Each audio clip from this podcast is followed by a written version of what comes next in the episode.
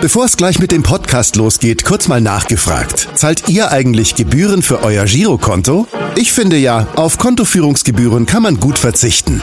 Deshalb wird dieser Podcast auch von der Sparda Bank Hamburg präsentiert. Dort gibt's nämlich das kostenlose Gehaltskonto für 0 Euro. Mein Tipp? Jetzt mit nur wenigen Klicks online oder in der Filiale zur Sparda Bank Hamburg wechseln und Gebühren sparen. Und nun geht's los mit dem Podcast.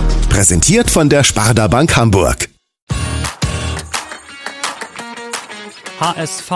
Wir müssen reden. Der Abendblatt Podcast rund um den Hamburger Sportverein.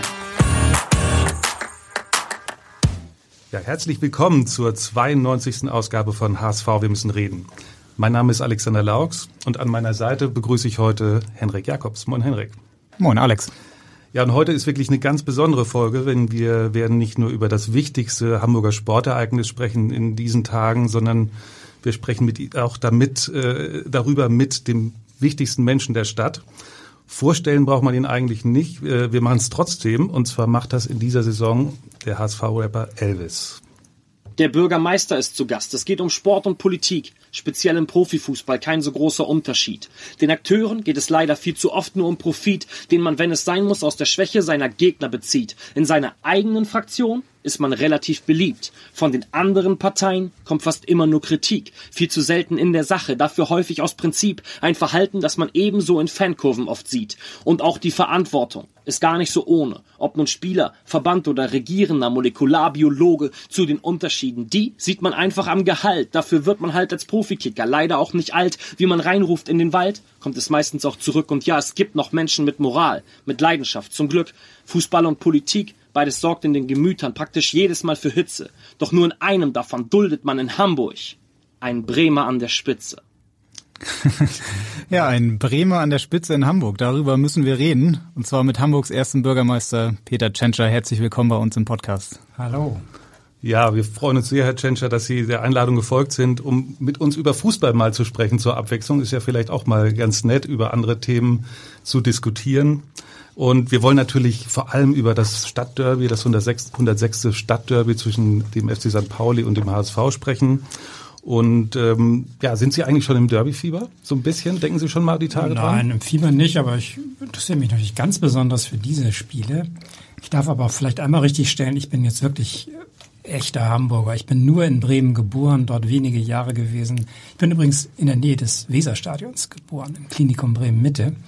Aber die längste Zeit meines Lebens habe ich in Hamburg verbracht und bin ein sehr überzeugter Hamburger Bürger. Über das Thema Bremen und Werder Bremen können wir auf jeden Fall im Laufe des Podcasts noch ein bisschen äh, intensiver sprechen. Unser Podcast steht heute unter dem Motto Frag den Bürgermeister. Das heißt, nicht nur wir stellen die Fragen, sondern wir haben auch einige Einspieler ähm, im Laufe der nächsten Stunde. Und weil wir ein HSV-Podcast äh, sind, kommen all diese Fragen aus dem HSV-Kosmos. Und hier kommt der Anfang mit der wahrscheinlich schon wichtigsten Frage.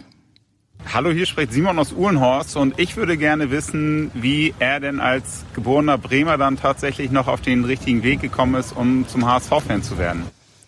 Ja, es ist eben so. Wir haben es schon angedeutet eben. Ne? Das, ja. das interessiert sehr viele, aber ich habe schon mal auf einer HSV-Mitgliederversammlung gesagt. Es gibt eben Menschen, die haben eine harte Kindheit und ähm, ich bin in Bremen geboren, da ist der SV Werder der führende Verein. Er ist ja auch ein nicht so unerfolgreicher Club.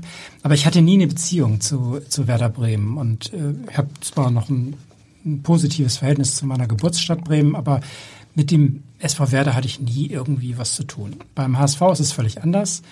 Dort äh, fieber ich schon mit, wenn Spiele sind und ich bin auch sehr oft schon im HSV-Stadion gewesen. Mhm. Kann man Sie denn dann eigentlich als HSV-Fan bezeichnen oder als Sympathisant oder wie? wie ja, so ein Mittelding. So? Ich würde schon sagen, es geht in Richtung Fan, aber ich bin eben nicht Mitglied äh, des HSV. Und ich darf auch sagen, dass ich St. Pauli für einen sehr, sehr besonderen und äh, coolen Fußballverein halte. Äh, das sind eben zwei ganz unterschiedliche Vereine, die aber beide in der Sport- und Fußballstadt Hamburg ihre, ihre wichtige Aufgabe haben, nämlich ihre Fans und ihre fußballbegeisterten Bürgerinnen und Bürger mitzunehmen. Und deswegen glaube ich, ist das ein, eine echte, ein Geschenk für unsere Stadt, dass wir zwei so sehr, sehr populäre und coole Vereine haben. Was würde Ihr Sohn an dieser Stelle sagen, wenn er das hört, dass Sie St. Pauli als coolen Fußballclub bezeichnen? Der würde mir wahrscheinlich nicht recht geben, weil er, weil er auch ein HSV, also der ist noch sehr viel stärker HSV-Fan. Haben wir gehört, mich, ja. Der hat mich übrigens auch dazu gebracht, äh, öfter mal ins HSV-Stadion zu gehen, weil er als äh, kleiner Junge das alleine nicht konnte. Und das ist nun wirklich ein, ähm, ein geborener HSV-Fan. Aber so gibt es ja in Hamburg wirklich zwei geteilte Fußballlandschaft. Die einen sind sehr überzeugt davon, dass St. Pauli den wahren Fußball verkörpert und viele andere sagen, ich bin beim HSV, dem Traditionsverein, dem einer der größten Sportvereine Deutschlands und weltweit. Und beides hat ja was für sich. Mhm, man muss das äh, ja vielleicht auch nicht immer so krass sehen. Ne? Viele, viele empfinden ja regelrecht Hass äh, auf den anderen Verein. Sie nehmen das eher entspannt wahr. Übrigens wie viele andere auch. Selbst die, die Vorstände der Vereine sind ja miteinander jetzt nicht irgendwie im Konflikt, sondern die stehen zu ihren Projekten, zu ihrem Verein. Sie, sie arbeiten an ihren, an ihrem Team und an den Punkten. Aber so eine richtige Feindschaft besteht ja gar nicht. Es gibt eben einzelne Fans, die dann äh, ein bisschen aus der Bahn gehen. Und das ist etwas, was übrigens beide Vereine nicht gut finden, wenn es zum Beispiel nach einem nach einem Derby HSV St. Pauli plötzlich zu Krawallen kommt und zu unfairen Szenen. Also ich glaube, da ist, dass die Vereine, ähm, auch übrigens die Fanclubs, äh, die es gibt, ähm, das eigentlich gar nicht wünschen. Fußball ist etwas ganz Grandioses, es ist für viele auch etwas sehr Ernsthaftes, äh, aber es darf nicht in diese negativen Feindschaften und Gewaltgeschichten übergehen. Mhm. Sie haben gerade die Fußball- und HSV-Leidenschaft Ihres Sohns schon angesprochen. Wie sieht denn dann so ein Sonnenabend aus, wenn Sie mal frei haben und äh, ja, sich um Fußball kümmern dürfen? Gibt es dann 13.30 Uhr schon die erste Sky-Konferenz? oder? Ich darf jetzt auch nicht zu viel aus, aus den privaten berichten. Es geht ja vor, es geht ja ich glaube, ich darf sagen, dass unser Sohn mich zum HSV gebracht hat, aber das ist jetzt auch das, was ich sagen möchte. Alles andere ist sehr, sehr Privatsphäre. Es ist so, ich selber äh, gucke gerne ähm, auch ähm, HSV-Spiele, wenn es die Möglichkeit gibt. Aber ähm, das ist jetzt nicht so, dass das mein Leben bestimmt. Also da muss ich auch ehrlicherweise sagen, es gibt viele andere Dinge, die ich, die ich auch im Kopf behalten muss. Ich freue mich natürlich über jeden Punkt, den der HSV bekommt. Genauso wie es mich freut, wenn der St. Pauli ähm, gute Spiele macht. Ich bin, da bin ich wirklich äh, Hamburger Bürgermeister, indem ich äh, an, an beides denke. Es gibt ja neben diesen beiden bekanntesten Bundesliga-Vereinen auch noch viele andere äh, gute Fußballclubs in Hamburg. Das darf man ja auch nicht vergessen, dass es, dass das zwar nicht Bundesliga-Clubs in diesem Sinne sind, aber doch sehr, äh, sehr gute, auch traditionsreiche Fußballvereine, die viel des Breitensports ja auch mitvermitteln. Insofern dürfen wir jetzt auch nicht verengen. Hamburg ist eine Sportstadt mit ganz vielen Sportarten und ganz großartigen Sportvereinen äh, die über Hamburg hinaus bekanntesten sind aber eben diese beiden FC St. Pauli und HSV. Und deswegen darf man das, glaube ich, auch so erwähnen. Ja, gibt es denn da einen äh, Amateurclub, wo man sie ab und zu mal sehen könnte? Bei Altona 93 zum Beispiel? Naja, ich bin dann gerne eingeladen beim, beim Hamburg Cup, also da, wo dann das Endspiel ist. Äh, und da geht's auch richtig zur Sache. Da ist die Stimmung auch, muss man sagen, ja genauso in der hohe Luft. Ja, wie, wie, wie in den, in den Profispielen. Ähm, Fußball ist eben etwas, was wirklich in jedem Alter und in jeder Spielklasse die Leute so mitnimmt. Das ist ja das Besondere, das Psychologische auch an dieser Sportart, dass es die Leute auf eine ganz besondere Art und Weise mitreißt. Mhm. Sie haben es ja eben angesprochen, Sie sind in Oldenburg aufgewachsen. Äh, wie sieht's denn mit Ihren äh, eigenen fußballerischen Qualitäten aus? Äh, haben Sie früher mal gespielt? Ja, ich war, ich, es gibt ja wahrscheinlich kaum jemand in Deutschland, der aufwächst und nicht irgendwann mal im Fußballverein war. Ich war auch in dem TUS Eversnies, der damals, das ist der Stadtteil von Oldenburg, in dem ich gewohnt habe. Und dort war ich einige Jahre auch, äh, ich glaube bis zur D-Jugend. Klasse, mhm. oder wie man 10 sagt. Bis 12, da, so, ja, ja, so mhm. bis dahin. Und dann hat sich das irgendwann verloren, weil äh, auch andere Dinge natürlich eine Rolle spielen. Ich habe dann auch eine gewisse Zeit Judo-Sport gemacht und dann steht das ja in Konkurrenz auch zu anderen Dingen, die man als junger Mensch macht. Klavier spielen lernen zum Beispiel. Und wenn man sich für den Fußballsport entscheidet, auch wenn es nicht professionell ist, dann ist es ja doch mit großem Aufwand verbunden. Das sind die Trainingszeiten, das ist ähm, das Fahrt, die Fahrt zu den Spielen, dann am Wochenende, manchmal Turniere. Und insofern ist das ja, man hat ja nicht unbegrenzt Zeit. Auch als junger Mensch äh, ist die Schule noch dabei. Und insofern bin ich dann irgendwann, ich weiß gar nicht mehr wie, davon abgekommen. Aber einige zwei, drei Jahre so habe ich, glaube ich, auch das Typische so zum Samstagspiel zu fahren äh, mitgemacht. Dann müssen Sie ja noch verraten, was damals Ihre Position war. Links, genau. Äh, linker, links außen. Links außen, Verteidiger. Ich war okay. also linker Verteidiger. Ja, hinten. Früher sagte man, glaube ich, oder man sagt auch immer noch, die Linksaußen und die Torhüter sind eigentlich die Bekloppten beim Fußball. Echt? Also ich bin jetzt ehrlicherweise nicht so der, ich bin jetzt nicht der, der das Gegenteil haben Sie ja schon bewiesen ich, eigentlich. Ich war, ne? nicht, ich war jetzt nicht der Leistungsträger der Mannschaft. Wir haben auch oft verloren. Ich finde, im Sport ist das Verlieren ja auch schwieriger als das Gewinnen. Es ist ja richtig persönlichkeitsbildend, wenn man die Erfahrung macht, äh, man kann sich bemühen und das Team ist aber eben manchmal nicht so gut wie das andere Team. Und dann muss man das hinnehmen und man muss auch wieder Motivation fürs nächste Spiel sammeln. Das finde ich das Besondere, gerade am Fußballsport, dass es teambildend ist und dass es auch pers positive persönlichkeitsbildende ähm, Wirkung hat. Deswegen bin ich auch so begeistert, wenn ganz viele ehrenamtliche Fußballtrainer in allen möglichen Stadtteilen gerade diese Jugendmannschaften betreuen und damit ein Stück weit auch Vorbild sind. Dann sagen, nee, nun sei jemand nicht komisch, ne? die anderen haben halt die Tore geschossen und nächsten Samstag haben wir eine neue Chance. Und dieses auch mal auf die Nase fallen, sich wieder aufrappeln, das ist etwas, was fürs Leben nicht schlecht ist. Das Wissen Sie noch, wer damals Ihr Trainer war? Ich hab, weiß den Namen nicht mehr, aber es war ja. der Vater eines äh, Schulfreundes. Mhm. Der hat das auch so als äh, quasi ehrenamtlich gemacht und nahm uns dann auch irgendwie alle mit. Ich weiß nicht mehr genau, aber ich glaube, ob das sein eigenes Fahrzeug war. Jedenfalls fuhren wir dann auch mit mehreren dann zu den Spielen in die, in die Umgebung Oldenburgs. Das waren ja auch keine Riesenreisen. Das war dann, was weiß ich, ein kleiner Ort in der Nähe und da fuhren wir dann hin und haben das Spiel dann meistens verloren, aber die Stimmung war trotzdem gut. ja. Sie haben ja eben schon gesagt, dass Sie eigentlich mit, mit Werder Bremen nicht so eine Verbindung hatten. Trotzdem ist es ja so, dass es jetzt zum ersten Zweitliga-Derby zwischen Werder und dem HSV kommen wird. Muss man gucken, im September.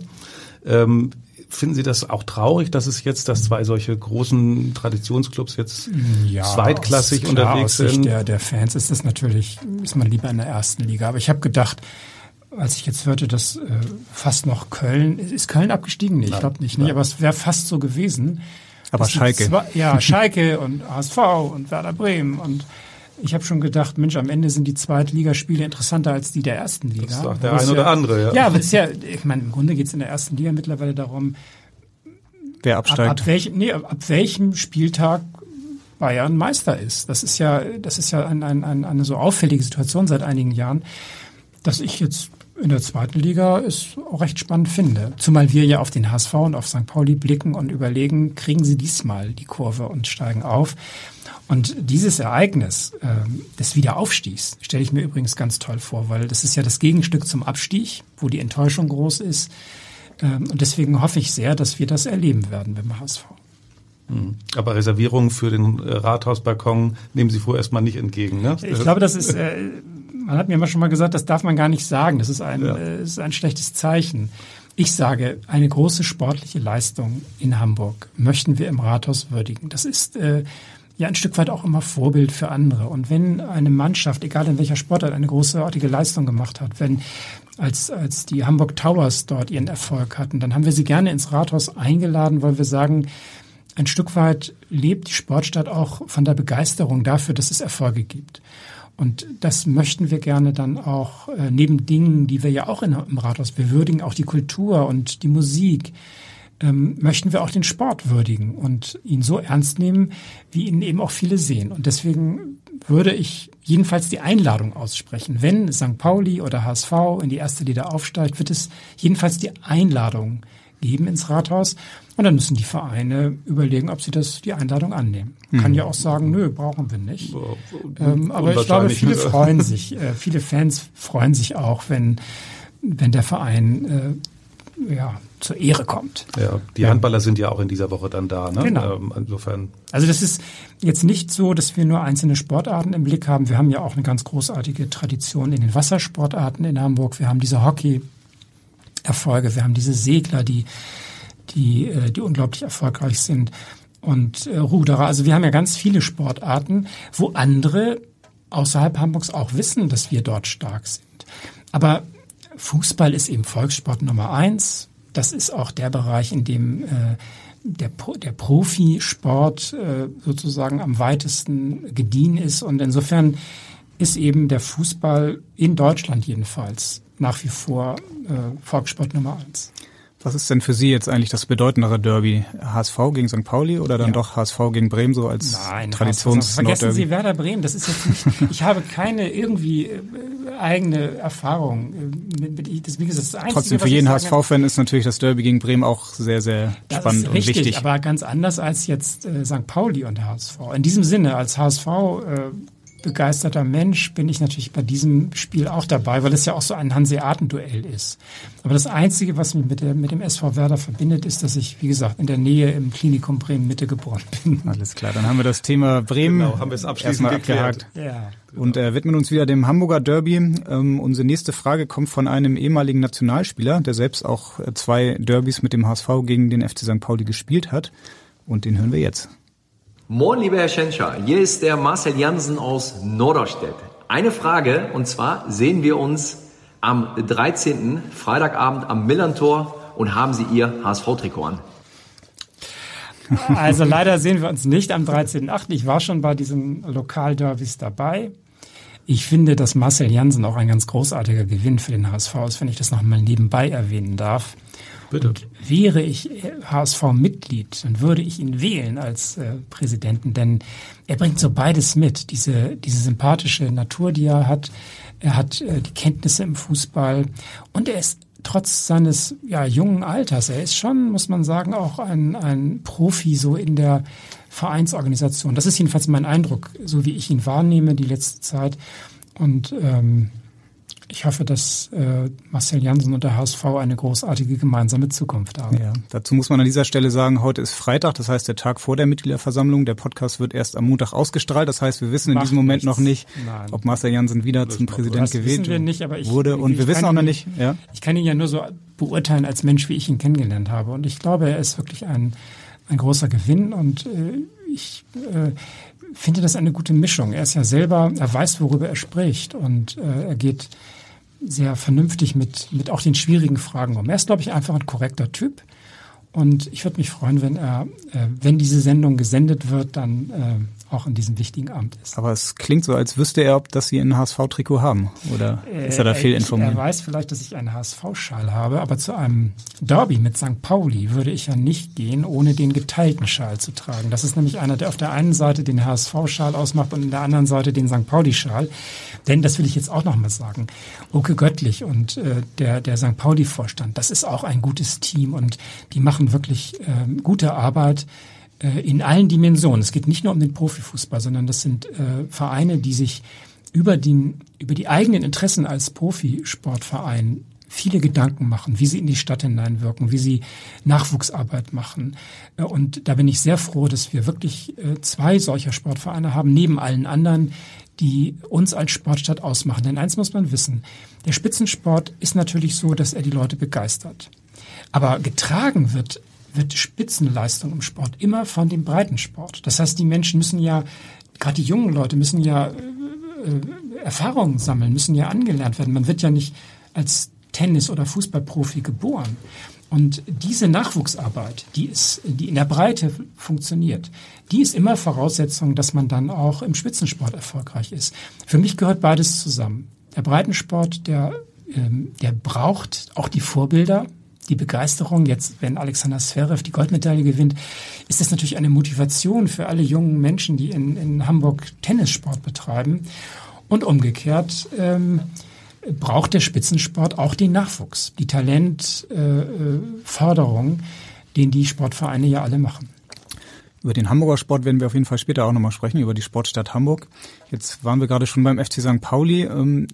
Sie sind ja Politiker. Der FC St. Pauli ist auch ein politischer Verein. Die versuchen auch immer politische ja, Botschaften auch ähm, nach außen zu tragen. Wie stehen Sie eigentlich dazu? Fußball und Politik, ist das untrennbar oder sollte man das eher? Nein, man sollte das trennen. Ich kann mir auch vorstellen, dass äh, das, was die Politik äh, mit dem St. Pauli, oder anders ausgedrückt, ich kann mir vorstellen, dass manch ein politischer St. Pauli-Fan jetzt nicht der Fan des jetzigen ersten Bürgermeisters ist. Und es sind ja auch sehr viele alternative äh, politische Ideen, die eine Rolle spielen, die auch ein bisschen gegen das Establishment gerichtet sind.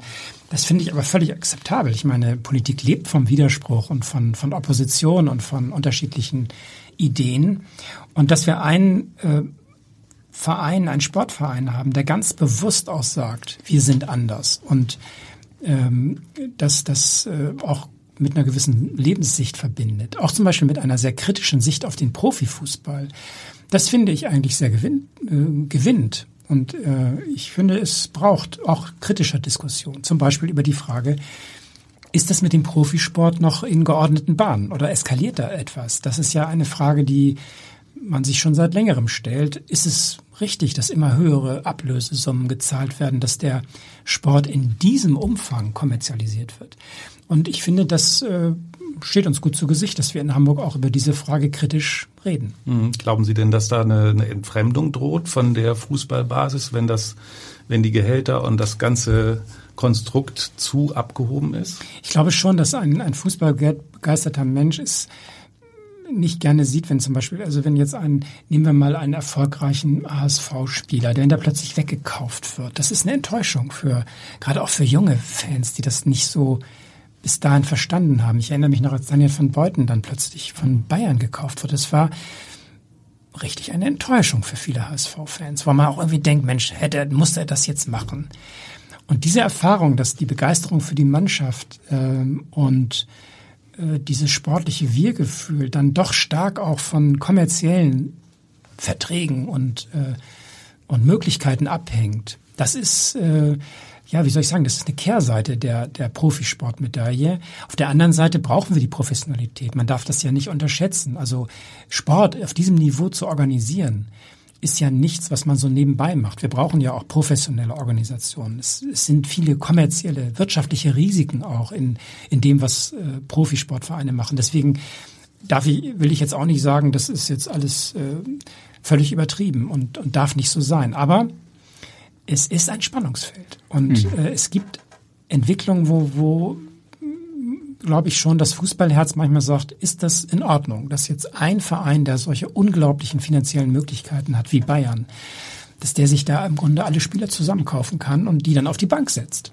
Mhm. Während äh, in anderen Vereinen diese Spieler alle zum Einsatz gekommen wären. Das ist ja, das ist eine Kehrseite mhm. und das Spannungsfeld ist da. Ich glaube, da wird es auch in den nächsten Jahrzehnten Diskussionen geben, wo sind Grenzen. Über das Thema Investoren im Fußball wollen wir auch noch mit Ihnen sprechen. Jetzt waren wir gerade noch beim FC St. Pauli. Das ist ja auch ein Verein, dem es durchaus schwerfällt, dann ähm, einerseits dieser andere Verein zu sein, äh, ja, sich nicht äh, so als Wirtschaftsunternehmen immer zu verstehen. Gleichzeitig sind sie natürlich ein Wirtschaftsunternehmen, um Übrigens auch ist dann St. Pauli wirtschaftlich gut aufgestellt. Also ja. das muss man ja sagen, dass da sind sie auch gut, gut. Äh, Stadionbau gab es auch keinen Ärger.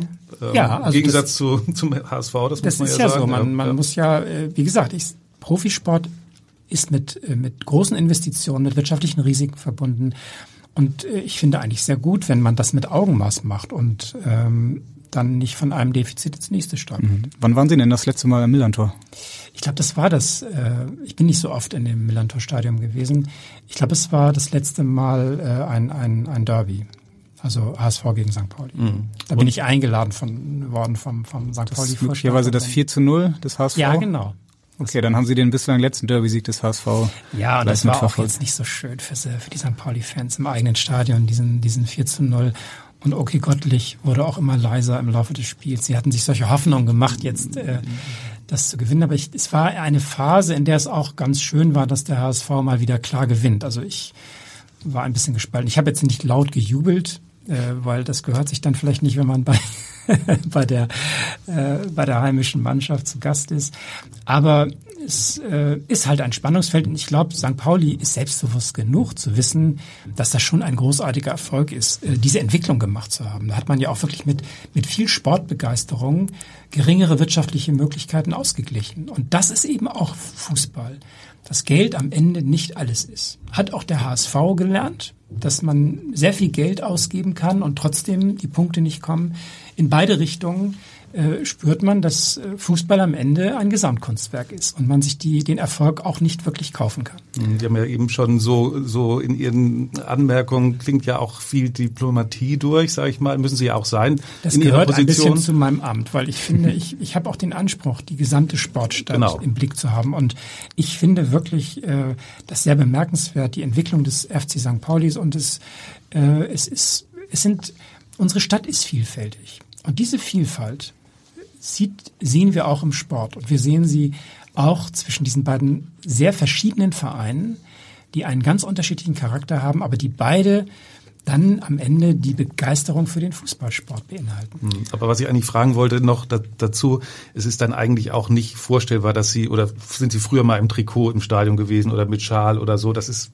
verbietet sich dann eigentlich sowas oder? Ja, also in dem Moment, wo ja, im Grunde schon, obwohl wenn ich wenn ich beim, beim HSV-Spiel bin und dort ist äh, Dresden zu Gast, natürlich kann dann, ich dann, dann mit dem HSV-Stahl da mich mich blicken lassen. Aber ich finde da, wo es jetzt um Hamburg geht, da habe ich auch wirklich den Anspruch, alles andere nicht zu vergessen. Ich werde auch immer wieder angemahnt, reden Sie nicht nur über den HSV, nicht nur über St. Pauli, sondern es gibt auch Altona 93, es gibt äh, Uhlenhorster Sport, es gibt viele äh, Vereine, die eine lange Tradition hatten und wo man auch nicht weiß, ob die vielleicht nochmal so richtig äh, ins Bewusstsein treten, weil sie eben auch äh, ambitionierte, gute Spielerinnen und Spieler haben. Mhm. Erinnern Sie sich dann noch, wann Sie das erste Mal im Volksparkstadion waren?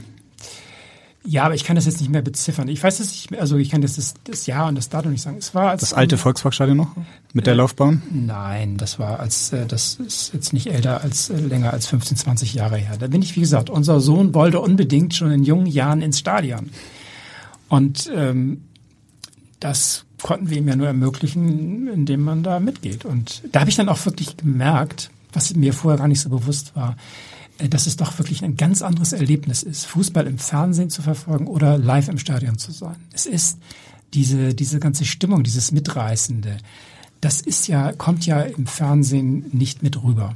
Man beobachtet es und man kriegt dann noch die Zeitlupe und kann das gut beurteilen. Aber das Stadionerlebnis ist einfach unersetzbar. Und das habe ich da zum ersten Mal auch selber so äh, miterlebt. Und äh, dann sind wir halt öfter mal da gewesen. Mhm. Zum Thema Stadionerlebnis kommt auch unsere nächste Fanfrage. Ja, guten Tag, Herr Schenscher. Alex aus Lockstedt. Ich bin gebürtiger Engländer und möchte Sie fragen, ob Sie beim Premier League-Spiel in England fahren. Nein. Das, also so weit geht mein Fußballinteresse dann nicht. Das ist ja auch alles mit Reisen und Aufwand verbunden. Es gibt ja richtig äh, äh, mitreisende äh, Politiker, die dann auch ihre, ihre Sportvereine in den Auswärtsspielen begleiten und so. Das äh, hat mein Vorgänger, glaube ich, einmal gemacht, als es um einen Aufstiegs mhm. ist mit nach, oder ein Abstiegsspiel Ich glaube, er ist mit nach Fürth gefahren das in der Relegation. Auch, aber das ist dann Richtig, mit, ja. ja. genau, das ist äh, jetzt auch, das halte ich jetzt nicht für ausgeschlossen, aber das ist natürlich auch mit Aufwand und äh, mit Zeit verbunden. Ähm, und, und Zeit ist in diesem Amt eine sehr knappe Ressource. Insofern kann ich, kann ich mir das jetzt mit Auslandsreisen nicht vorstellen. Mm, aber welch, theoretisch, welches gibt es so ein, äh, ein Derby, ein internationales, was Sie sich vorstellen könnten, was Sie ja, interessieren also würde? Wenn jetzt, wenn jetzt der HSV in der Champions League spielen würde und irgendwo, sowas kann ich mir vorstellen. Aber wir sind ja momentan, müssen wir ein bisschen kleinere Brötchen backen und jetzt erstmal zusehen, ja. dass wir, also dass man da mal ein bisschen mehr kriegt als den vierten Platz, wenigstens mal einen Relegations- oder vielleicht auch einen sicheren Aufstiegsplatz. Aber wie gesagt, man soll jetzt auch die Erwartungen nicht, äh, es ist, es ist, wie soll ich sagen, will nicht abergläubisch sein, aber es gibt Leute, die sagen, jetzt reden wir nicht so viel drüber, sondern wir machen jetzt. Eins will ich aber nochmal positiv erwähnen. Der Abstieg in die zweite Liga ist bei manch einem Bundesligaverein so verlaufen, dass dann als nächstes der Abstieg in die dritte Liga kam und äh, sich in der Kollege Laux kommt aus Kaiserslautern Eben, oder aus der will, Nähe. Ich will nur mal einmal erwähnen, wir, wir tun so alles so wie selbstverständlich. Eigentlich hätte der HSV gleich in der nächsten Saison wieder aufsteigen müssen. Das ist alles nicht so simpel. Und deswegen bin ich eigentlich ganz froh, dass wir jetzt immer dicht dran waren. Wäre noch vor, wenn es jetzt mal reicht für den Wiederaufstieg und dass man dann auch in der ersten Liga bleibt. Aber auch das ist keine Selbstverständlichkeit. Es gibt reihenweise Beispiele dafür, dass äh, das Spielen in der zweiten Liga etwas anderes ist, dass dann äh, ganz andere Mechanismen wirken, weil die Spieler eben dann auch nicht kommen, die, die, die sonst in der ersten Liga dabei gewesen wären. Also dass man sich sofort in der zweiten Liga im oberen Feld stabilisiert und mit zu den Aufstiegskandidaten gehört wenigstens, ist auch was wert. Ich würde nicht alles für selbstverständlich nehmen. Fußball ist sehr komplex und es kann einem noch viel schlechter gehen als das, was wir in den mhm. letzten zwei, drei Jahren hatten kleine Randbemerkung, dass du in dieser Wunde rühren musst, Henrik. Ja, Tut mir leid, das nicht, war einfach komm, eine Steilvorlage. Ich komme komm aber auch nicht aus Kaiserslautern. Ich habe dort nur mein erstes Bundesligaspiel gesehen. Okay, das will ich nur mal festhalten. Trotzdem traurig. Ja, aber es ist auch mit Hansa Rostock ja. und was haben wir schon alle so äh, hier hier äh, 1860 München. Cottbus und so. Wir hatten ja schon eine ganze Reihe an Erstligavereinen, die dann wirklich weitergereicht wurden in die dritte Liga und die da bis heute nicht wieder hochgekommen sind. Und insofern nun ist der HSV ein großer, ein starker Verein, der auch mehr Möglichkeiten hat als, als andere. Aber als selbstverständlich würde ich auch das nicht empfinden, weil die Psychologie auch, auch schwierig ist. Da finde ich auch, hat der HSV ein Geschenk mit der Fangemeinde. Die Fans haben zu ihrem Verein gestanden, obwohl es gute Gründe gab, zwischendurch auch mal nicht begeistert zu sein mit dem, was alles vorgefallen mhm. ist. Der HSV hat eine starke Fangemeinde, die, die sehr zu diesem Verein steht. Und das ist ein, ein ganz äh, großes Fund. Und da muss ich sagen, äh, kann man auch stolz drauf sein. Wollen wir nochmal zurück zum Stadtbürger kommen? Ich glaube, wir haben noch eine Fanfrage zu dem Thema. Genau. Moin, ich bin Katharina aus Bad Oldesloe und meine Frage wäre, ob sich die Fanrivalität zwischen dem HSV und Pauli auch in der Politik bemerkbar macht. Ja, Nein, es ist ja so, dass, dass wir äh, von uns bekannt ist im Senat, äh, unser Sportsenator ist ja ein ähm, bekennender Fan des FC St. Pauli. Aber wenn er als Sportsenator tätig ist, kümmert er sich genauso um die Belange des HSVs. Andi Grote. Andi Grote.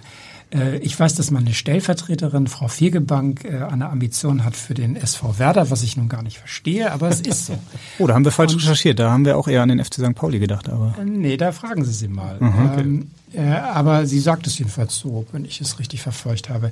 Aber es ist ja nicht so, dass wir jetzt, wenn wir zusammenkommen, äh, nichts Besseres zu tun hätten, als über Fußball zu reden. Wir haben schon nicht. Nein, wir haben leider auch noch ein paar andere Sorgen und kümmern uns auch sehr ernsthaft darum.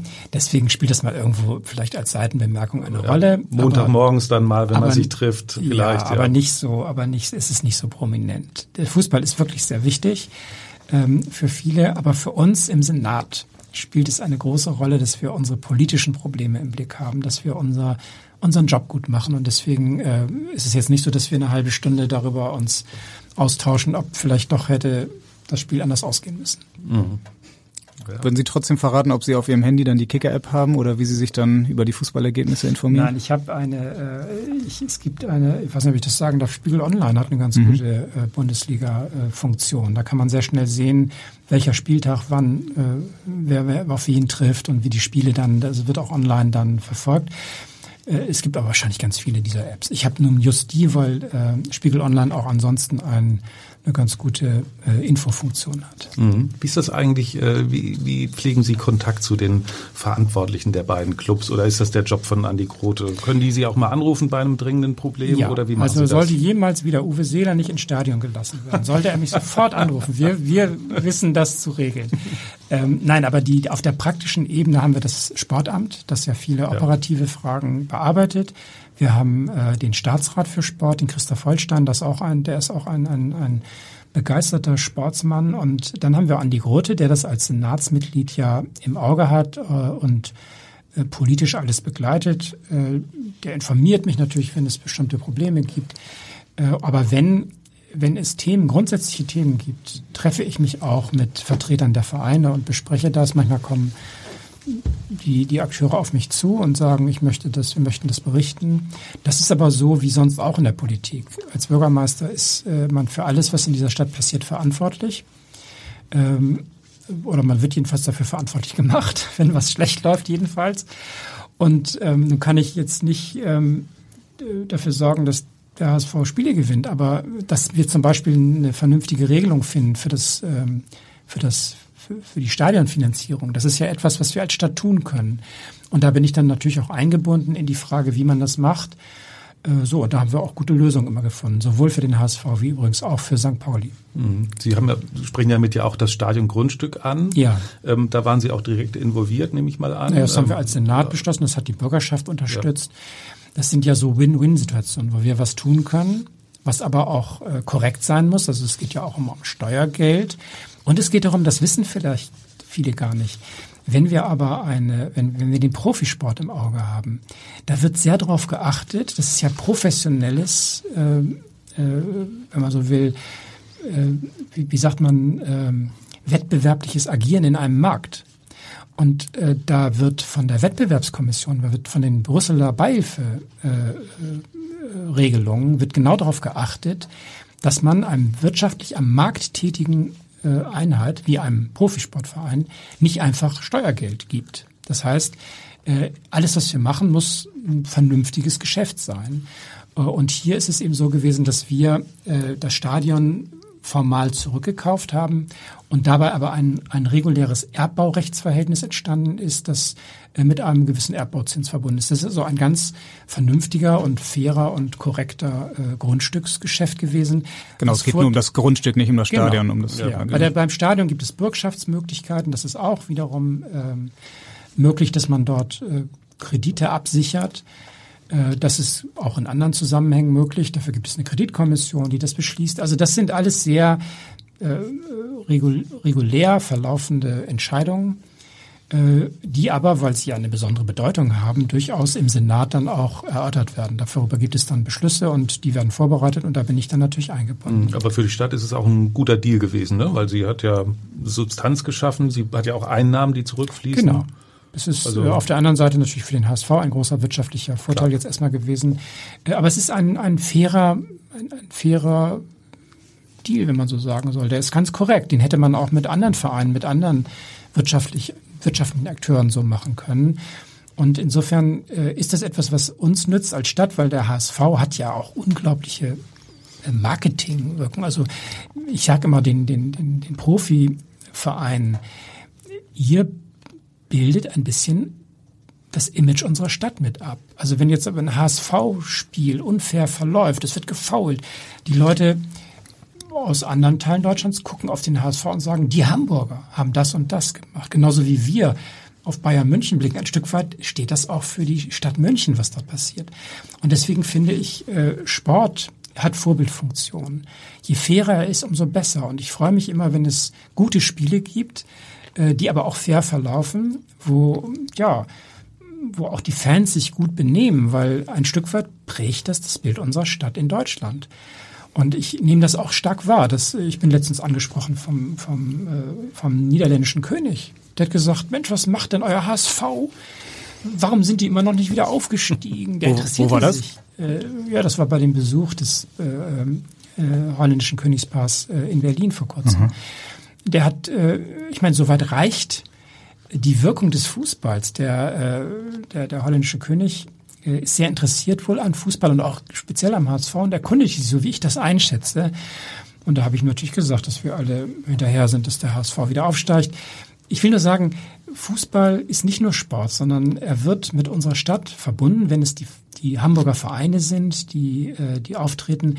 Und so geht es uns doch auch, wenn wir wissen, dass, äh, was weiß ich, ein, ein Verein wie Bayern München, der so erfolgreich Fußball spielt, prägt das Image auch von Bayern und der, der bayerischen Landeshauptstadt, weil wir ja wissen, Mensch, wer so professionell Fußball organisiert, wer so erfolgreich ist, der kann ja auch sonst nicht äh, doof sein. Also das heißt, ähm, das prägt und um Umkehrschluss freue ich mich einfach, wenn, wenn unsere Mannschaften, wenn die, die für Hamburg im Sport aktiv sind, wenn die einen fairen Eindruck, einen guten Eindruck machen, weil das äh, ist wichtig für unsere Stadt, dass sie sympathisch, dass sie offen wirkt.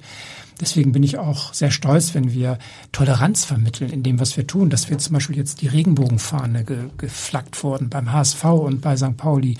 Das finde ich ein gutes Signal, weil wir sind eine offene, eine vielfältige Stadt und das sollten wir auch über unseren Sport mitvermitteln. Hm. Sie haben eben schon mal Uwe Seeler angesprochen, der ja dann neulich kurzzeitig mal nicht ins Stadion durfte. Dann wurde die Regel ja noch geändert. Klar darf er. Er ist, ja, er ist Ehrenbürger unserer Stadt. Er darf überall genau. zu Gast ob er, ob er am Freitag am Millantor zu Gast ist, wissen wir jetzt noch nicht. Das aber es werden knapp 9000 ja da sein, auch 700 Gästefans. Aktuell steigt allerdings ja auch wieder die Inzidenz fast von Tag zu Tag. Ähm, muss man sich noch Sorgen machen, dass auch das Spiel vor so vielen Zuschauern ausgetragen wird? Die Spiele sind meines Wissens so, wie sie jetzt geplant sind, äh, sind, sind genehmigt vom, ist mit dem Gesundheitsamt alles geklärt. Wir müssen uns natürlich jetzt in der Perspektive überlegen, was ist im Herbst, wenn, äh, wenn, wenn die Inzidenz insgesamt in Deutschland wieder hochsteigt. Und da bin ich ja der Auffassung, dass wir so schnell wie möglich alle impfen sollten. Also alle, die 18 bis 59 Jahre sind. Das ist die, Beru das ist die Altersgruppe, wo wir noch auffüllen müssen. Die über 60-Jährigen sind wirklich mit einer sehr hohen Quote geimpft. Jetzt müssen alle anderen ab 18 ran. Und wenn wir eine hohe Impfquote haben, dann erledigt sie die Pandemie für uns. Wenn das nicht ausreichend gelingt, dann wird es wahrscheinlich darauf hinauslaufen, dass wir Beschränkungen haben, aber eben nicht für die Geimpften. Ich kann mir gut vorstellen, dass wir dann im Herbst Fußballspiele haben mit ganz vielen tausenden Zuschauern, aber eben alle, die geimpft sind. Und äh, das ist äh, der Gang der Dinge. Und deswegen hoffe ich, dass wir keine Geisterspiele mehr haben, sondern dass es viele Zuschauer geben kann in den Fußballstadien. Aber ja, dazu gehört wirklich, dass jetzt alle sich zur Impfung bewegen. Aber dazu zählen Sie dann auch die Genesien, Genesenen oder wie, weil Sie jetzt nur die Geimpften ja, genannt haben? Mit den das ist- Genesen ist es, ich sag mal, auf jeden Fall sind es die Geimpften. Wahrscheinlich kann man und muss man diejenigen, die einen PCR-Test, der ja sicher ist, der, der Schnelltest ist nicht sicher genug für sowas. Aber äh, ich glaube, dass wir die, die Geimpften und es gibt wenige Menschen, die haben eine Grunderkrankung, so dass sie zum Beispiel keine Impfung bekommen können. Für die muss man da auch eine Lösung haben. Und deswegen kann ich mir vorstellen, dass man äh, in, ein, in eine Situation kommt, wo die Geimpften und die, die zuverlässig Getesteten, die also einen frischen PCR-Test haben, dass die dann zugelassen sind, aber eben bei der Enge, die dann herrscht, äh, weil das werden dann ja viele Tausende sein können, kann man das jetzt nicht mit den ganzen Ungeimpften noch durchmischen und deswegen wird es wohl so sein, so wie in der Kreuzfahrtbranche, da sagen jetzt Kreuzfahrtreedereien, wir bieten Kreuzfahrten an, aber eben nur für Geimpfte, weil wir es sonst nicht gehandelt kriegen mit, mit all den Sicherheitsvorkehrungen. Dann können wir dazu zu diesem Thema nochmal eine Frage einspielen. Moin, Herr Tschentscher. Äh, Christoph aus Rotenburgsort hier. Ab wann können wir denn wieder mit 57.000 in den Volkspark rein? Ja, wenn die Pandemie beendet ist und wenn alle geimpft sind. Wäre es denn theoretisch alle, möglich, alle dass- heißt nicht wirklich alle, Ja. aber die meisten. Also wir brauchen eine, eine bestimmte Impfquote. Da streiten sich die Gelehrten noch, wie hoch die sein muss, aber ähm, Was ist Ihr Stand?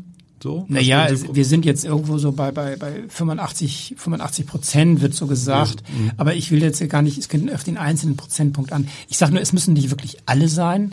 Die ganz jungen Kinder, dafür gibt es noch keinen zugelassenen Impfstoff. Bei den 12- bis 17-Jährigen, da gibt es, äh, da ist die wissenschaftliche Grundlage noch nicht da, ist eindeutig zu empfehlen, aber daran wird halt gearbeitet. So, und je mehr dann bei den Erwachsenen ab 18 sich impfen lassen, umso früher ist der Zeitpunkt erreicht, wo wir das ganze Thema Corona mit dieser Dramatik im Grunde vergessen können. Dann wird es noch Corona geben, so wie es auch immer noch Grippe gibt, aber es ist nicht wirklich ein, ein gesellschaftliches, medizinisches, wirtschaftliches und sonstiges Problem. Dazu gehört aber wirklich, dass jetzt alle sich einen Ruck geben, vom Sofa hoch, zum dezentralen Impfzentrum, zum Hausarzt gehen, vom Betriebsarzt sich impfen lassen, was auch immer. Die Impfung ist sehr wirksam, sie ist sicher. Ich habe mich jetzt auch zum zweiten Mal impfen lassen und bin heilfroh. Ich muss jetzt noch die 14 Tage abwarten und dann ist man diese Schnelltesterei auch los und man kann wieder frei reisen. Nehmen Sie mal die USA. Die sagen jetzt, ja, wir lassen wieder Reisende ins Land, aber nur die Geimpften. Und man sieht schon daran, es wird dazu kommen, dass die Geimpften, die sich impfen lassen können, wirklich gut daran tun, es auch äh, zu machen. Und äh, dazu kann ich nur alle auffordern.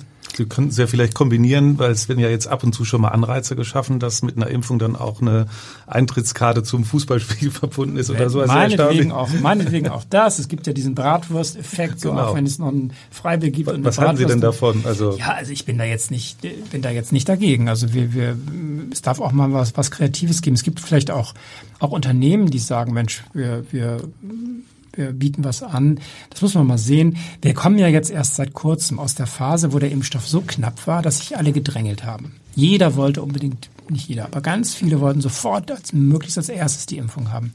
Wir hatten nicht genug Impfstoff. Und nun sind wir in kürzester Zeit plötzlich hat sich's gedreht. Wir haben jetzt viele Pflichtimpfungen schon gemacht, da wo, wo es besonders dringlich war. Und nun kam, haben wir mehr Impfstoff, als wir Nachfrage haben. Und das ist doch eine Luxuslage. Jetzt können doch alle überlegen, nehmen Sie den Impfstoff oder den. Es gibt eine Einmalimpfung mit Johnson Johnson. Es gibt diese Doppelimpfung. Es gibt im Grunde jetzt für jede, für jedes Alter, äh, also für die Erwachsenen, geeigneten Impfstoff. Alle sind sicher, sind sehr wirksam. Und nun gibt es eigentlich keine Ausrede mehr. Jetzt können alle ran.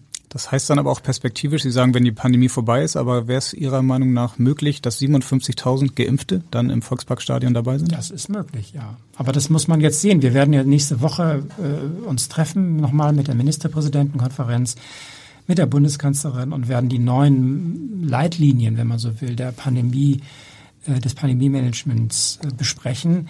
Und dieser hohe Impfschutz, den wir jetzt schon haben, wir sind ja schon bei, die Hälfte der Hamburgerinnen und Hamburger sind ja schon vollständig geimpft. Äh, Wir, wir holen auch enorm auf im Länderranking. Wir hatten ja erst immer zu wenig Impfstoff. Wir haben weniger Impfstoff bekommen als die anderen. Deswegen fielen wir plötzlich zurück.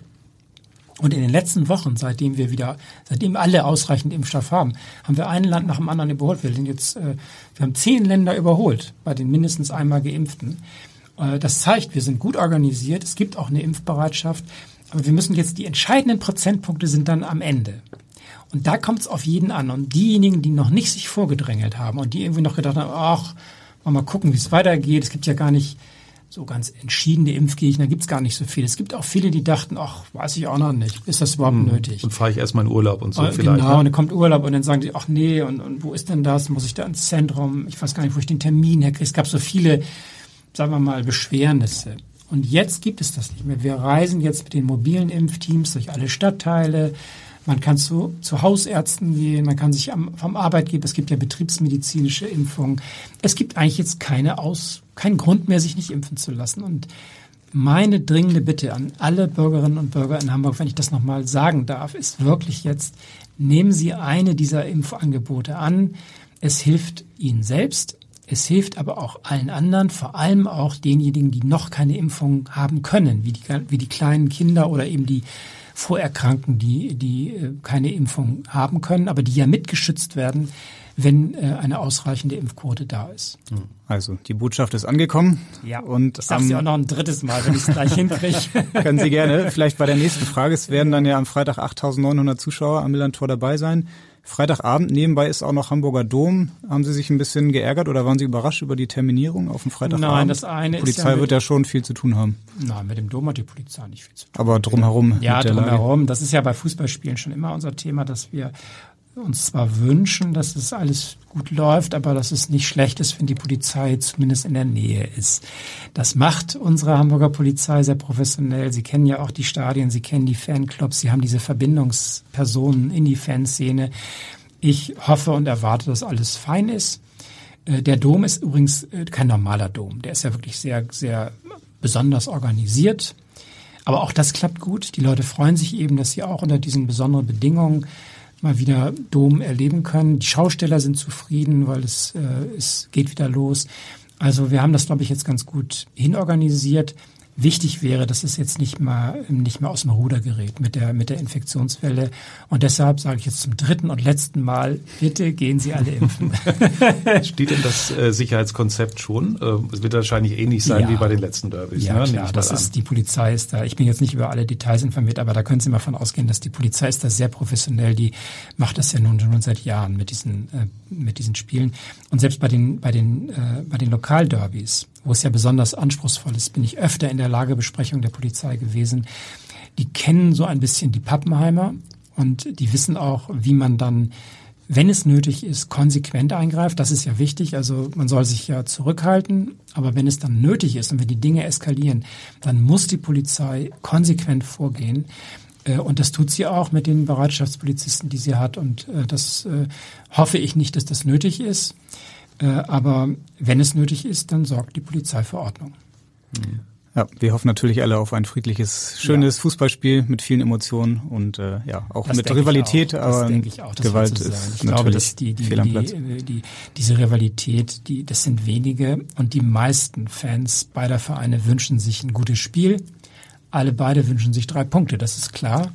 Äh, aber darin liegt eben der sportliche Wettbewerb. Das ist ja beides äh, im Wort enthalten. Das Sportliche ist, das, dass man gegeneinander antritt und der Wettbewerb, aber ähm, es muss eben fair zugehen. Und ja. das akzeptieren ja alle. Ja, ja, aber ich glaube, zum Sicherheitskonzept äh, der Stadt haben wir, glaube ich, auch noch eine Fanfrage. Ne? Da geht es um ein ganz wichtiges Thema, nämlich das Thema Trinken. Ne? Ich bin Torge E. aus Bad Segeberg, Schackendorf. Und ähm, meine Frage an den Bürgermeister wäre, es gibt ja so viele tolle Gaststätten und äh, als Fußballfan des HSV gehe ich auch gerne in Gaststätten. Herr Bürgermeister, wie stellen Sie sich die ganze Situation vor, wenn jetzt die Zahlen hochgehen und die Gaststätten wieder zu haben müssen? Die Fußballfans haben Durst nach dem Spiel. Wir wollen feiern, wir wollen fröhlich sein. Was ist das Konzept der Stadt Hamburg? Das Konzept ist, dass Sie überall in der Außengastronomie gar keine Beschränkungen haben. Und äh, man darf auch feiern mittlerweile, ja. Unter freiem Himmel sind Allerdings ja nur bis zu einer bestimmten Uhrzeit. Wir haben an bestimmten Orten unserer Stadt ein Problem gehabt. Und das hat ja gar nichts mehr mit, mit, äh, da sind die Dinge außer Rand und Band geraten. Und das geht nicht. In unserer Stadt soll Ordnung und Sicherheit herrschen. Und deswegen haben wir für ganz spezielle Orte gesagt, dort äh, darf es keinen Alkoholverkauf nach außen geben und dort gibt es ähm, äh, daraufhin dann nicht mehr diese Eskalation öffentlicher äh, Unordnung und das ist gar keine Frage der Politik. Da haben Anwohnerinnen und Anwohner auch gesagt, das geht doch nicht, dass das hier in meinem Stadtteil so, so zugeht. Das waren ja nur wenige, die über die Stränge geschlagen sind und deswegen kann ich nur sagen, die, die, die weit überwiegende Mehrheit, auch der jungen Menschen, haben den Sommer genossen und bis auf ähm, äh, einzelne Abende im Stadtpark ähm, ist es nicht eskaliert und der Alkohol ist eben ein ganz bestimmender Faktor. Das wissen ja alle, wenn man Alkohol getrunken hat, dann irgendwann äh, verliert man so die, die Distanz und ähm, wenn es dann weitergeht, geht Alkohol eben auch in, in äh, ja, manchmal in, in Eskalation über. Und deswegen ist das eine sehr wirksame Methode gewesen, die uns die Polizei empfohlen hat. Sie hat ja überlegt, wie kriegen wir das jetzt geregelt.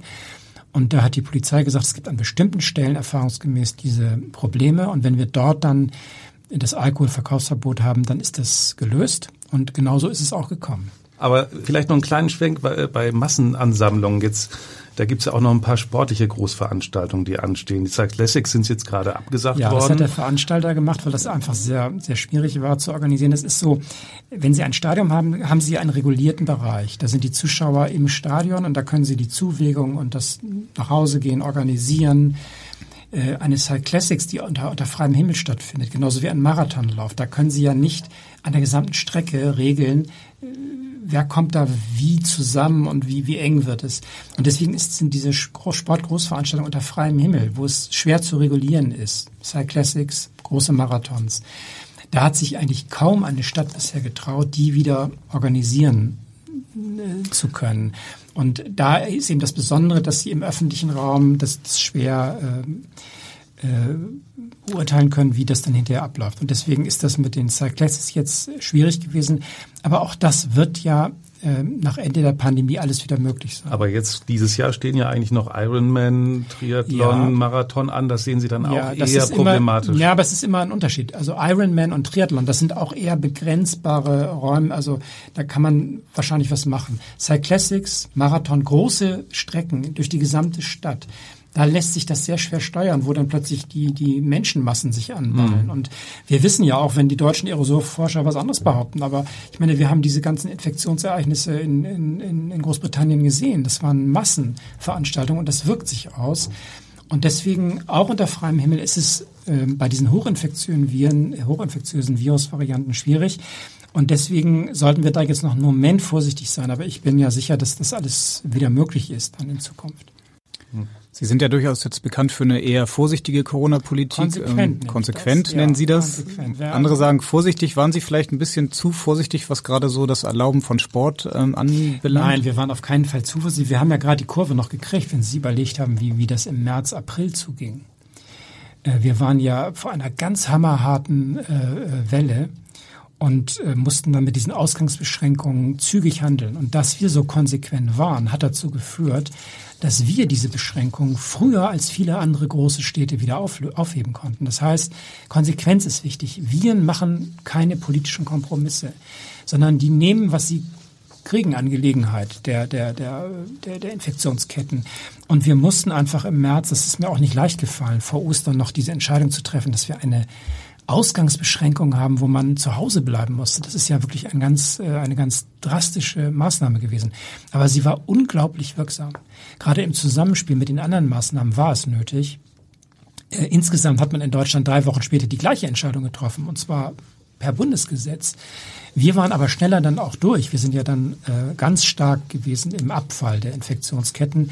Und äh, das ist das, was ich konsequent nenne, dass man einfach sich die Sache schwerer macht. 80 Prozent Lösungen sind manchmal nicht gut, sondern man muss dann sagen, jetzt müssen wir konsequent handeln und sind aber umso schneller wieder durch. Und deswegen die, die Situation auf den Intensivstationen, jeder, der das kannte, ich habe zu dieser Zeit Intensivstationen besucht, da war wirklich die Sache am Limit. Und wir mussten zur Vermeidung von, von, äh, von schlimmen Auswirkungen im Gesundheitswesen, mussten wir so konsequent handeln. Mhm. Das wird jetzt schwierig, den Übergang zu finden, um wieder über den HSV und über Fans und über vielleicht auch etwas Persönliches zu sprechen. Wir machen es trotzdem und kommen zu unserer nächsten Frage. Und zwar kommt die vom HSV-Trainer höchstpersönlich. Hallo, Herr Bürgermeister. Hier spricht Tim Walter aus Eppendorf. Ich hätte mal eine Frage an Sie. Und zwar Hand aufs Herz, welche drei Jugendsünden, ähm, an welche drei Jugendsünden können Sie sich erinnern? Aber ganz ehrlich, Ah, das und ist ich freue mich auf den nächsten Besuch beim HSV.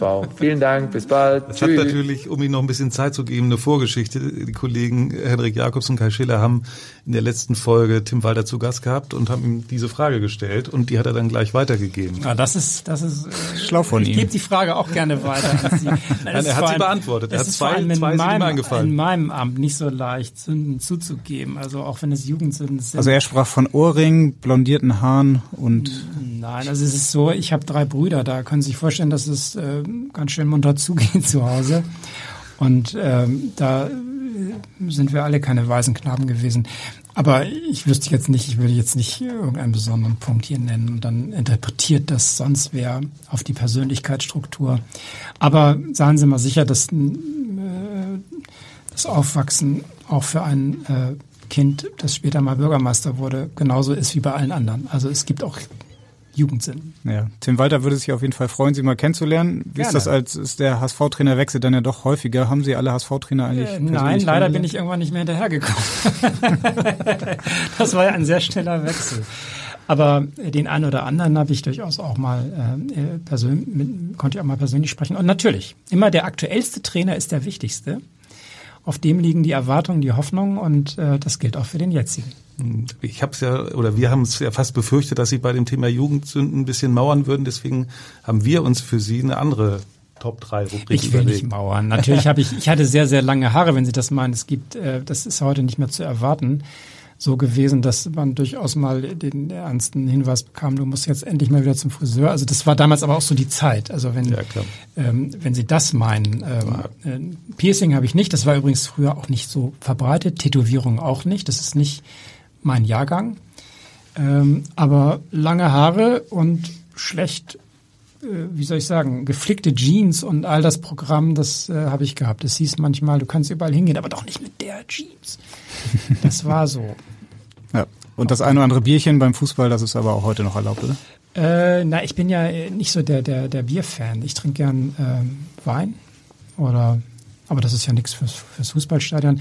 Nein, also wie gesagt, äh, ganz normale Jugend mit ein paar Umwegen, aber ähm, nichts, was ich jetzt hier in die Öffentlichkeit tragen Dann könnten wir Sie theoretisch nach Ihren Top 3 äh, Weinsorten fragen, aber erstmal kommen wir zu unserer letzten Abschlussrubrik. Meine Top 3. Genau, nachdem wir die Top 3 Jugendsünden von Tim Walter in der vergangenen Woche hatten, haben wir uns überlegt, zum Abschluss von Ihnen wollen wir doch dann doch nochmal gerne die Top 3 HSV-Momente von Ihnen hören. Einen haben wir ja vielleicht schon gehört, das 4 zu 0 am Millantor. Ja, ein, ein Ereignis fand ich super, das, wo wir, wo alle, alle den HSV schon abgeschrieben hatten und äh, wir im Relegationsspiel gerade mal so die Kurve gekriegt haben und sind nicht abgestiegen. Da war ich zwei beim, von. Da war ich beim Public, es gab einmal, da war es ein Auswärtsspiel und ich war beim Public Viewing im HSV-Stadion. Da war der Jubel, als dann endlich das Als Marcelo Diaz den Freistoß in der 90. Minute Und da war der Jubel so groß, dass wir nicht abgestiegen sind, als hätte man die Meisterschaft bekommen. Also das war so ein Moment, wo ich gedacht habe, wie großartig ist es, wenn, wenn so die Fans zu ihrem Mhm. Verein stehen in so einer schwierigen Phase. Wissen Sie noch, wo das war? Ich war im HSV-Stadion. Im Stadion sogar. Ich war in, das war, das Spiel war auswärts, Mhm. aber im, im Stadion Genau, wurde auf der. Nordtribüne. Und ich saß dann Spiel, da, ja. genau, und ich saß dann da auf der Tribüne und also war begeistert, dass es dann so ausgegangen ist, wie es ausgegangen ist. Eine Saison später ist es leider schiefgegangen. Ja. Fällt Ihnen noch ein Moment ein? Internationale Spiele gab es ja in der Vergangenheit auch einige. Ja, das war aber diese Zeit, wo ich noch nicht so auf den HSV geblickt habe. So, Hm. Leider sind ja die ganzen, was weiß ich, sieben Meisterschaften, ne, sind ja alle schon eine Weile her. Ja, sieben waren es nicht ganz, aber Nicht? nee, ich glaube fünf, aber Na gut, dann bin ich schlecht gebrieft worden. Ich habe sechsmal, sechsmal. Sechs. Sechsmal deutscher Meister, Sechs- Ja, dreimal ich. Pokalsieger Ja, okay. und So, bald wieder erste Liga, glaube ich, ja, singen die HSV. ja, genau. Ja, ja. Also das genau. meine ich. Ja. Ziemlich Genau. großartige Sachen. Aus der Zeit übrigens gibt es auch Fans, äh, fällt mir jetzt gerade ein, Heiko Maas, unser Bundesaußenminister. ist ja ein glühender HSV-Fan von Kindesbeinen an. Und er, ich habe ihn genau. mal gefragt, hast du irgendwie Verbindung nach Hamburg? Wie kommst du zum HSV? Sagt er, nein, in der Phase, als ich mich begonnen habe, für Fußball zu interessieren, da war der HSV der Verein, wo man dachte, meine Herren und so. Kevin Keegan, und, Felix ja, Magath. Genau, aus der Zeit ist er bis heute ein entfernter, aber ein sehr äh, flammender HSV-Fan geblieben. Mhm bleibt jetzt zum Abschluss eigentlich nur noch eine Frage offen, Henrik. Ne? Also es gibt noch viele Fragen, aber wir, Sie müssen ja dann auch zum nächsten Termin. Wie geht's denn jetzt aus beim Derby? Ach, ich ahne schon, was Sie sagen ich werden. Ich kann es nicht sagen. Ich, äh, ich hoffe, dass es ein faires Spiel wird. Hm. Auf jeden Fall bleiben ja alle Punkte in Hamburg. Insofern können wir schon mal beruhigt sein. Wir hoffen auf ein faires Spiel und auf viele Hamburger, die sich impfen lassen, dann zum Abschluss dann noch Ganz einmal. Genau. Herr Tschentscher, vielen Dank. Das hat großen Spaß gemacht, mit Ihnen mal über Fußball zu spielen. Ich hoffe, ja, sehr gerne. ich hoffe Ihnen auch. Und Danke, äh, vielen ja. Dank, dass Sie gekommen sind. Ja. Bis bald. Ja, ich bedanke mich auch und wir melden uns dann am Montag nach dem Derby wieder mit dem nächsten Podcast. Ich meine, nach Ihrem Besuch ist es natürlich schwer zu toppen. Ich glaube, wir sind im Gespräch jetzt mit Angela Merkel, aber weiß jetzt nicht, ob das klappt. Das aber nein, kommt, ja. die kommt wahrscheinlich. Ne? Ja, ja, nein, in jedem Fall vielen Dank nochmal, Herr Tschentscher. Und ähm, in Hamburg sagt man Tschüss. Und bei uns heißt das auf Wiederhören. Tschüss. Tschüss. Weitere Podcasts vom Hamburger Abendblatt finden Sie auf abendblatt.de slash podcast.